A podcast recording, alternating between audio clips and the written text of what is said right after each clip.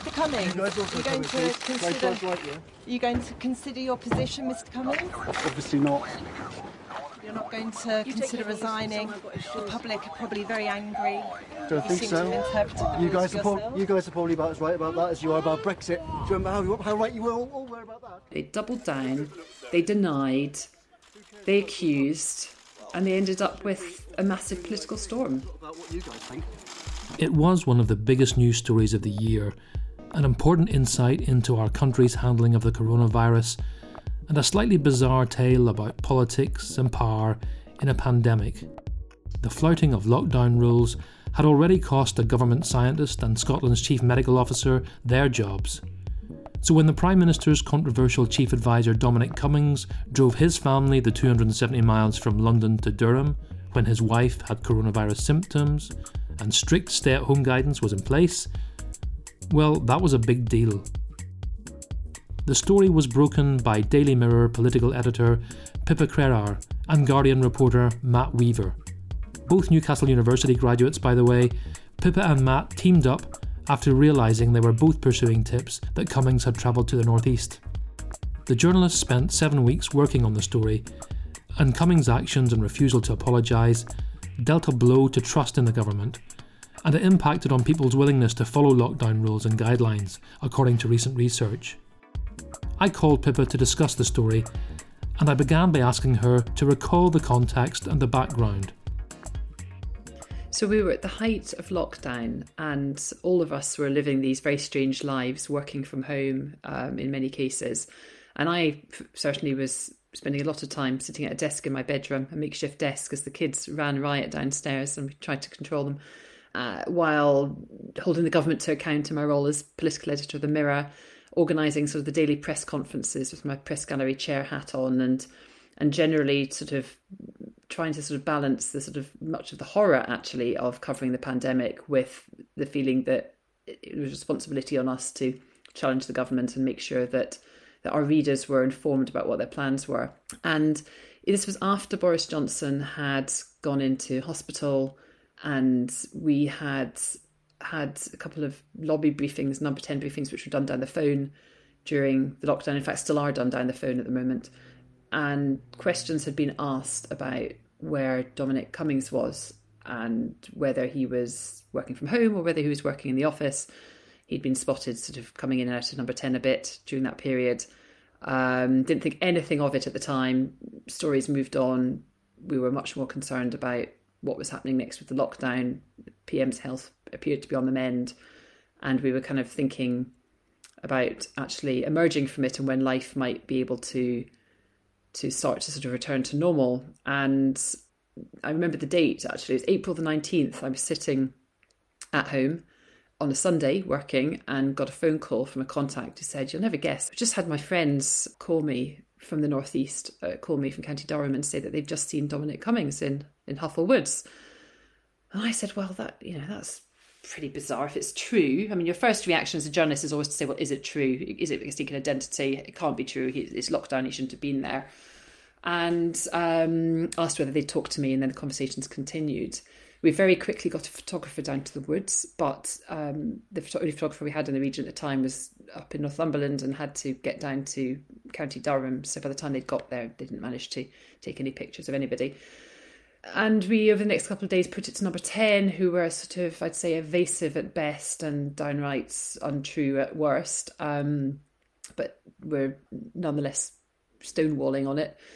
And sort of worked for a couple of days on it and really was struggling to get anywhere. And then i spoke to my or, or we got a, a, a brilliant northeast editor jeremy armstrong who's based in newcastle who sort of talked him I talked him through it all because it's one of those stories that you think if this is true then there's something seriously wrong here and we should be we should be doing everything we can to try and find out.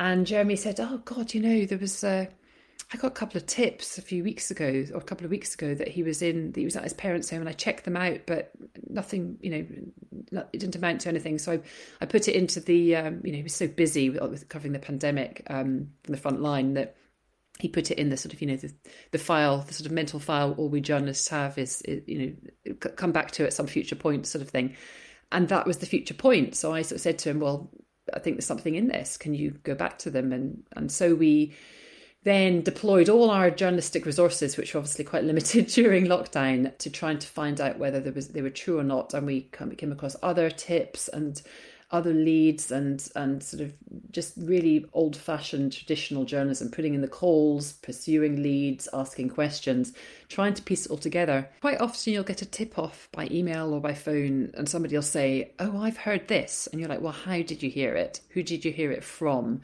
And they'll say, "Well, my mate said that their mate said something." Okay, well, will your mate talk to me? And then that's a bit of a negotiation. And eventually the mate might say yes. So you go and talk to the mate, and, they, and they're saying, well, actually, it wasn't me, it was my next door neighbour's auntie. So you kind of go through the roots of the people. And sometimes you get down to the sort of the last person, and they're like, oh, no, no, no, it's just something I read on Twitter. And it actually wasn't anything to it at all.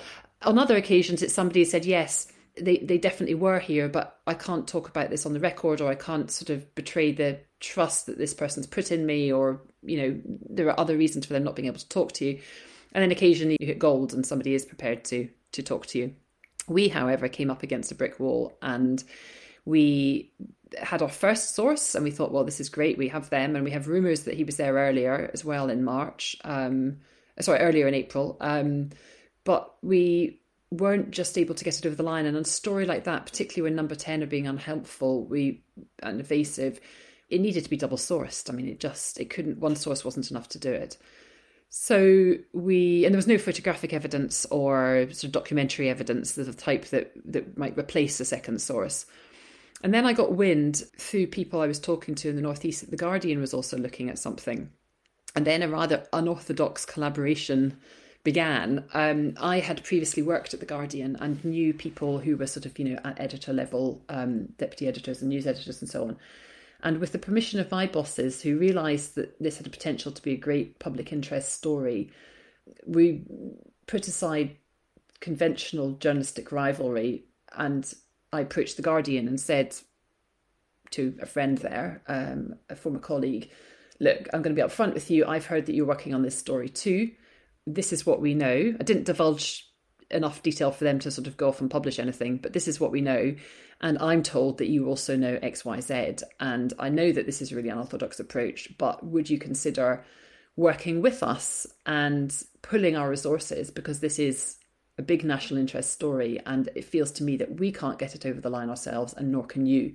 So they went away and they talked about it and thought about it and there was a lot of sort of trust issues going on. I mean a lot of it when it came down to it they knew me and trusted me but they hadn't done this sort of collaboration with the Mirror before and I do sometimes think that there are stereotypes of newspapers and it works both ways but we'd already sort of got to grips with the fact that we were prepared to ask the Guardian, Guardian to collaborate. They needed to get their heads around about whether they wanted to collaborate with the red top tabloid and you know all of that. But they came to the decision that actually yes they did because they, as I later found out, had been in a similar position. They had various sources but couldn't get it over the line.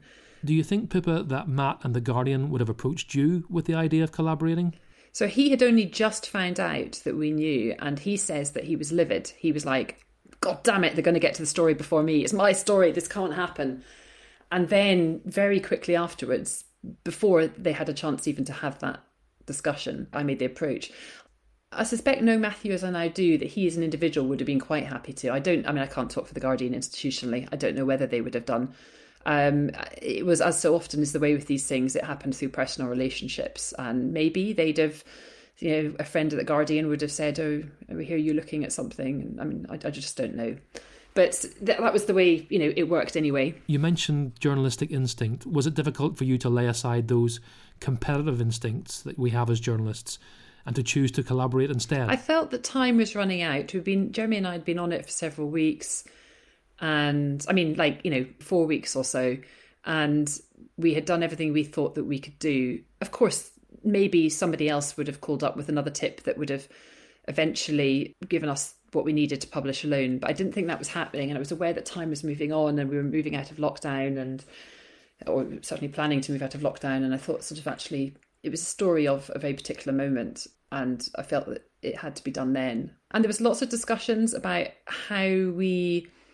You know, we didn't. We never had sort of like a formal written agreement, but there was lots of emails to and fro about how we um, what the rules of engagement were going to be, if you like. So, for example, we, after much discussion, came to the decision that we couldn't just be a little bit in, we had to be all in. So, we were going to share everything that we each had up until that point and anything, this was the difficult bit, anything that either of us got going forward on this particular story. So if either of us got extra other tips or other leads, that we would share it all.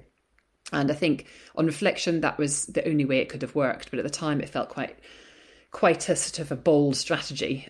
And then there was there was other there was other areas of, agree, of agreement, such as neither of us would publish unless both of us were going to, because we were conscious that one newspaper's capacity for taking risk might be different from another's, or they might be getting. I think actually, to be honest, the legal advice was fairly similar, and our lawyers knew each other. You know, sort of Fleet Street lawyer circles are not very big, so so that was all okay. But um, but there might have been sort of reputational reasons, or you know, one one organisation might have been more risk averse than the other for whatever reason, and uh, while the other one might have wanted to go ahead, and we we couldn't be in a position where one took all the credit for the other's work. So the deal was if we'd only publish if we were both ready to publish, which caused some issues down the line because, you know, inevitably the story like this, there was a degree of sort of anxiety and nerves. But then once Matthew and I actually talked and our sort of bosses left us to it, then it was incredibly collaborative. And I've got a huge amount of professional respect for him and also think that he's a brilliant journalist. And thankfully, he thought the same about me. So, you know, it was actually a very easy relationship, working relationship to have, if not a little bit odd to be sort of talking, spending more time on the phone to him than I was sort of, you know, talking to my family in the same house for, for you know, quite a period of time.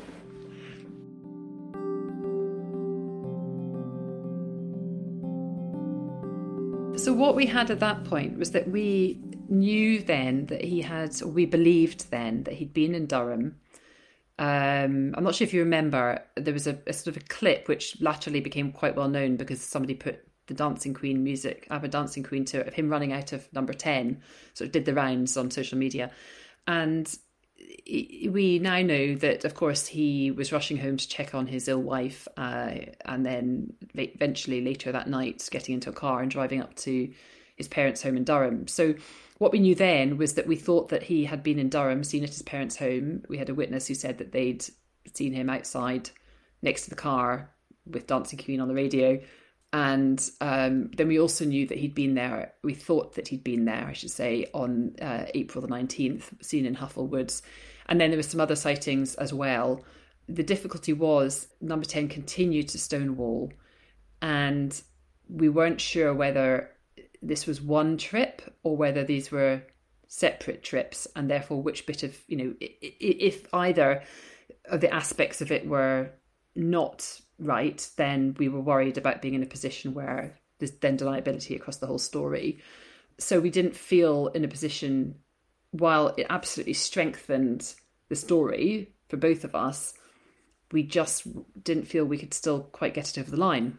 And then what changed it all was um, um, Jeremy put in a call to Durham Police and said, and this was on the Friday, I can't remember the exact dates, it's the 22nd or 23rd, but on that Friday of of um, of May, um, Jeremy put a call into Durham Police and said, we we have witnesses saying that they've seen Dominic Cummings in County Durham and you know what do you say and and they were sort of like well there's been social media reports and we were like well um, not social media reports these are our own witnesses and Durham police then issued a statement saying that they had been out to the property and spoken to the family about Mr. Cummings's presence in in the northeast, and that was the official independent corroboration that we needed that he was there. So that got us over the line the statement didn't come back until about four o'clock in the afternoon, and then we were all like, "Oh my goodness, what are we going to do?" Having said all week, "Are we going to publish? Are we going to publish?" Suddenly, we were like, "No, this is the moment. We have to publish it." And it was it was just before I think it was like the, the early summer bank holiday weekend. Um, it might have even been school half term, so the Commons wasn't sitting that the following week, and it was a Friday afternoon at four o'clock. Normally, when everyone wants to go off to the pub, obviously lockdown, but off to the garden to have a beer or whatever, and kind of like the worst possible time to try and get a story of that magnitude over the line. But we, everything had been legal to high heaven up until that point. It had been written, rewritten, rewritten. You know, the copy was good to go. So it was more just about agreeing when we, how, when and how we were going to break the story. And obviously, we went back to number ten, and they didn't say any more to us than they'd previously said. Um, so sort of the sort of evasion and, and stonewalling, um, and no commenting. And then we um, and then broke the story. We agreed we'd break it online at eight pm and we splash it on our front pages the next day. And at that point, we made a decision that we would, because we'd had the police corroboration of what we regarded as potentially the first visit up by Cummings, we decided to hold back the Houghall Woods, the Bluebell Woods aspect of it till the next day to see what happened with the first bit. My feeling very strongly was there was no need to complicate the story. We should go with the what we felt was probably the strongest bit of it at that point. And so we did. So we published, and then I mean, what happened that night is kind of you know public record now. There was no official response from either Cummings or from Number Ten. Uh, I later found out that he hadn't permitted them to put out a response on his behalf, much to the frustration of some there. But the mysteriously appeared sort of friends of Dom being quoted on Twitter by a select few journalists dismissing it as a you know left wing campaign um, by you know by campaigning newspapers, um, a load of rubbish. I can't remember the exact exact turn of phrase, but it was it was effectively dismissing it. And then on Saturday morning, when he was filmed by various broadcasters coming out of his house, dismissing. I think he was. I think a reporter said to him, "Well, it's not really a very good look, is it? You know, to have broken lockdown rules when the rest of the country was abiding them." And he said, "Well, nobody cares how it looks." And you know, I just thought to myself, "Well, you know, actually, everybody cares." And that was the, you know, that was the, the thing about the whole story which really got me was that Number Ten had prided itself since the election, since before the election, because of its sort of, you know, the vote leave connections, as being in touch with the people and out of the bubble and you know not caught up in the in sort of the Westminster world, which let's face it can be very sort of inward looking. And yet they didn't seem to understand. They thought that this was going to be a bubble story. They didn't understand that people had made sometimes really big sacrifices to follow the rules, and the vast, vast majority of people had followed the rules. And yet he was the man that was writing them, breaking them.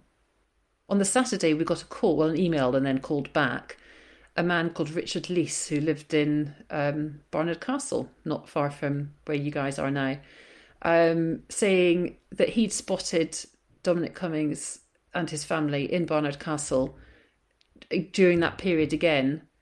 You know, we'd had the explanation from number 10 at that point that they'd gone up there because they were worried about childcare for their son, although they didn't end up using it.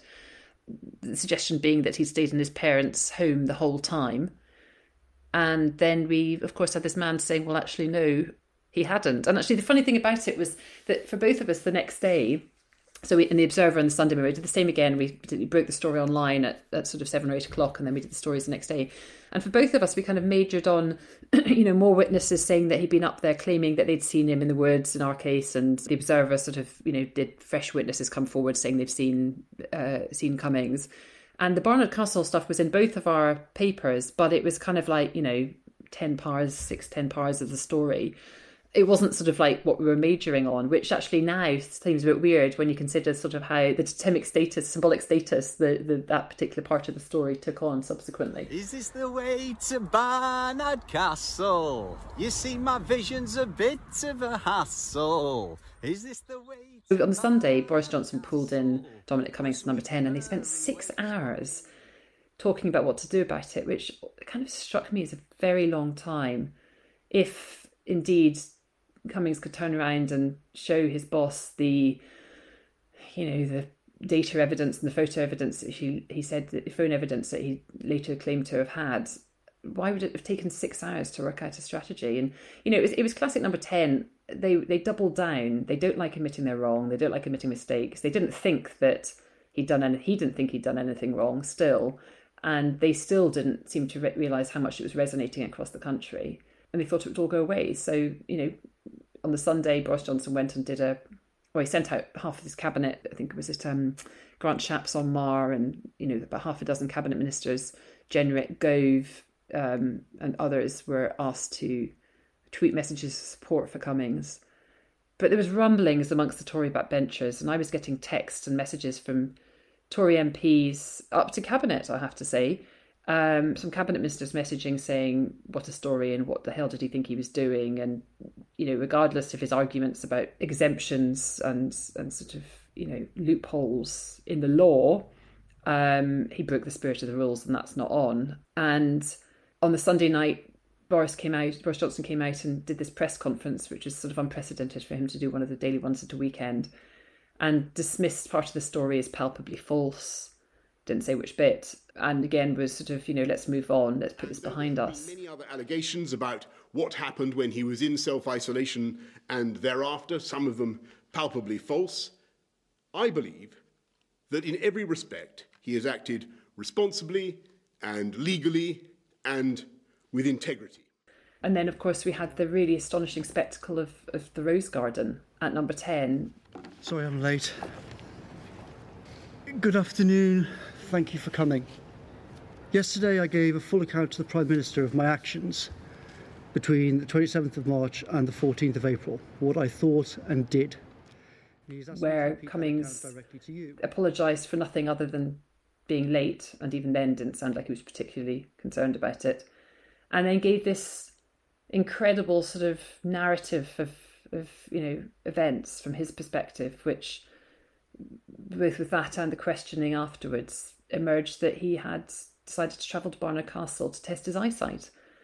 And I think it was the incredulity with which that particular claim that was met that, that did for them, um, because it then sort of cast doubt on the whole story. And I still think that if he'd come out on the Friday night and put his hands up and said, "Okay, I did, I shouldn't have done this, and I'm really sorry. I was just really worried about my kids, and the, you know, the prime minister was ill, and I was ill, and it was all just, you know, it all got too much for me, and I made a very human, understandable decision to get to family." People would have empathised. They'd have understood. There'd been sort of 24 hours of headlines, and it would all gone away. But no, they doubled down.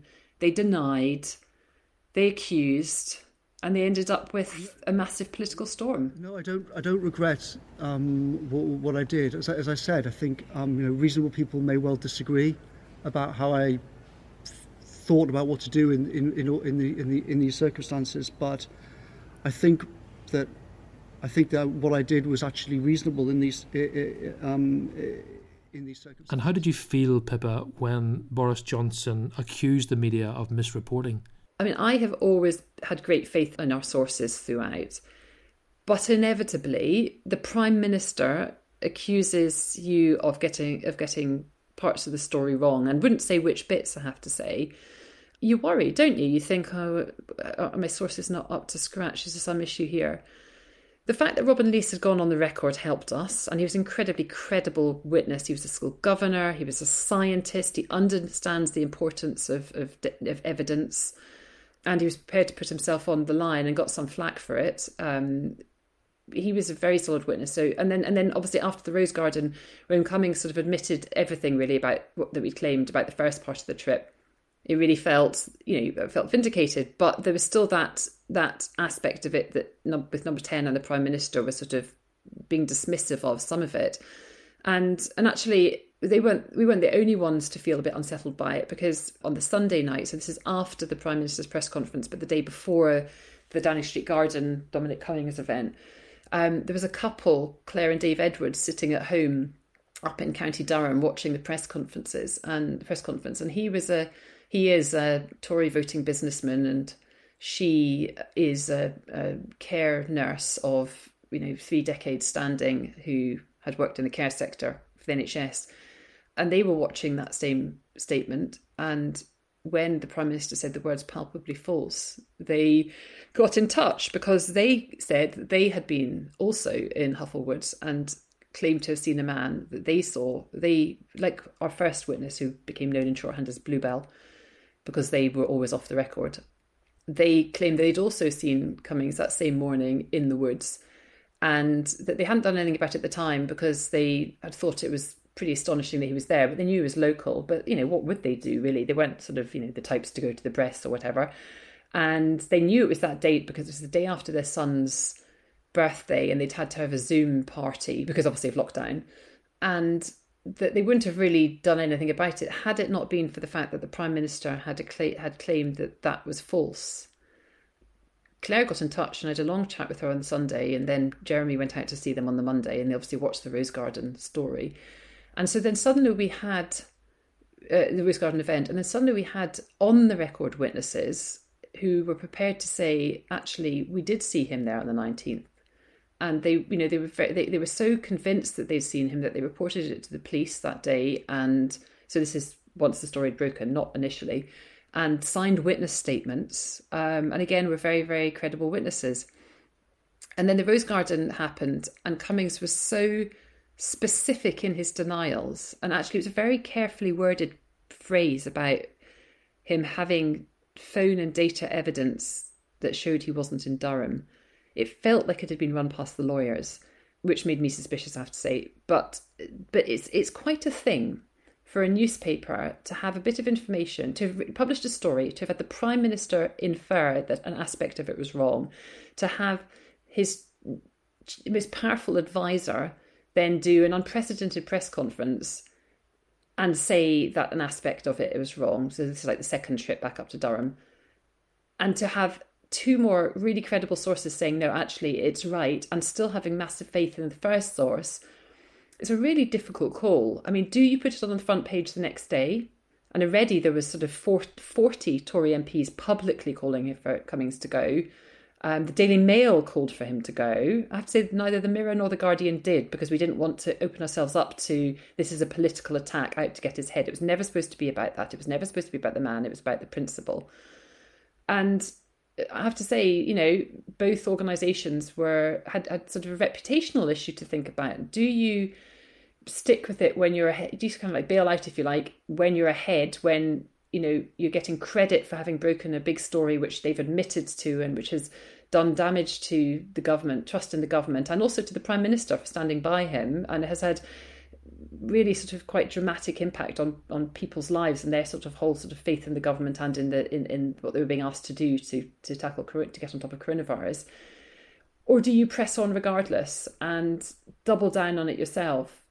And so we had the internal quandary at the guardian and the mirror and ultimately the decision was made that we weren't going to publish that week and matthew jeremy and i were disappointed by that but we also understood it and the story sort of rumbled on for about a week, and I think it still has, it still resonates with a lot of people, um, particularly now as we're going back into lockdown again.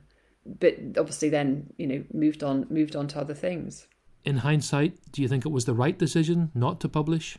I don't think so, but then I never thought so. But then, you know, admitting that you sort of, I mean, it's the reality of having sort of a grown up relationship with your employers is that you, you thrash all these things out and people come to different conclusions. I can understand why the decision was made not to publish at that point. But Matt and I didn't give up, and we um, recruited a an investigative specialist, a guy called Duncan Campbell, who'd been involved in like the Cambridge Analytica stories and so on, who's a who's a sort of a data spe- a computer sort of data specialist, and you know acts as a, an expert witness in criminal trials and so on. Um, and we recruited him to help us try and find a sort of a data thread. And obviously, this isn't the 1960s or 70s when you could go down the pub with a friendly copper and say, "Oh, do you fancy checking the police number plate database for me?" ANPR can only be done by really Durham, and um, you know we weren't sure. They, they'd they'd come to the conclusion that there wasn't um, enough evidence for them to continue looking into April the 19th. So we tried to get hold of CCTV. We spoke to tried to get more witnesses. We found a fourth witness who said that they'd seen him in the woods that morning as well. And really, the story could have then gone at any point, but then you're sort of into the territory of, well, when do you run it? Do you just run it randomly out of nothing? And then the the Edwardses had put in a subject access request to try and get information about what the police had looked at, and that came back, and they weren't satisfied with the information that was shared with them. So they decided that they were going to go to the police watchdog and put in a complaint about Durham Police. And suddenly, once again, that was our peg because it was sort of like an official independent event that gave us the opportunity to put them on the record. So we did the story. We did it um, in the summer, and we knew when we published that it was wasn't going to have the impact either with the public or with the media or with particularly number ten as the first story. Number ten didn't change their response at all. You know, we've moved on. But both Matthew and I and the Guardian and the Mirror felt it was really important to get it on the record because it was kind of like the final bit of the jigsaw that, you know, Cummings says he wasn't there. You now have four people claiming that they did see him, including two who've gone on the record. People can make their own minds up. And I just think at some point in future it will matter that that was on the record, and that now is you know something that people can refer to when they're when they're looking at it. And I have to wonder, Pippa, are you disappointed that Cummings didn't resign, or that he wasn't sacked? Well, I don't think there was ever a moment where I thought that he was going to resign as a result of it. I know how, or knew how reliant the Prime Minister was on him. And I'd also, in a previous job, worked quite closely as a journalist with Boris Johnson and seen him as Mayor of London hang on to staff who, or deputies who, had sort of, you know, fallen foul of the rules and should have really, in other circumstances, gone and whether it was loyalty or whether it was his fear that anything that could be interpreted as an admission of failure or a mistake or a lack of judgment would be used against him. I don't know. But I knew that he didn't let people go lightly in general. And with Cummings in particular, it's such a double act at number 10. And I know that there was no way that Boris Johnson would have let him go. And there is nobody, there was literally nobody else, I think, that could have got through that period and survived with their job. He was the only person that could have done that and got away with it. And I think actually, everyone comes into journalism for different things. Mine was never to come in to sort of claim political scalps. There's a bit of sort of like macho banter in the lobby about it. But I actually think in some ways the impact of him staying and of the public thinking he got away with it means that that whole one rule, one rule for us, one rule for everyone else continues. And if he had gone then, it would have been seen to have been dealt with. And I think, you know, there were polls at the time, 70% of people, including Tory voters, thinking that he should have gone. That was a decision for the Prime Minister and a judgment for the Prime Minister to make. And I think by keeping him, it weakened him and he needs to live with that. And looking back, what are your thoughts about the whole episode? In terms of sort of personal impact, it's it was obviously it was clearly a story that made waves, um, and I'm really I, I'm glad we did it. I think that I still think it was in the public interest, although I do concede that that's difficult because there is an argument and there is some sort of sort of academic research suggesting that the Cummings effect meant that people didn't then abide by the rules as much as they might otherwise have done. And maybe it's because we were getting to the end of lockdown and they were fed up anyway, and the sun had come out and everybody wanted to go to the beach. But if you remember the next week, there was lots of pictures of people out and about, and they were sort of using Cummings as an excuse. Now, I've been asked in the past whether I regret that and whether knowing that that might happen should have been a reason for not running the story. And my response is always no. I, th- I thought the story was really significant um, public interest uh, story to tell, and it exposed sort of it shone a light on the hypocrisy that that existed in, at that moment at the top of government. And actually, the responsibility for the Dominic Cummings lies with effect lies with anyone, it's not with me or with Matthew, it's with Dominic Cummings. And finally, anything that has actually encouraged you as a result of doing the story? Yeah, well, it was just, it was the collaboration actually. It was the most unusual, unexpected thing, but it ended up being absolutely brilliant. And I think journalism is stronger for two organisations putting the journalism first and the rivalry second. And I'm not saying that every story I'm going to do, certainly not every story I do from now on is going to be a collaboration, but it kind of just restored your faith in why why newspapers exist and and what editors' priorities were, and it just it was it felt like a very positive step for journalism that we were prepared to go all in and work on this together and get an outcome that we all wanted.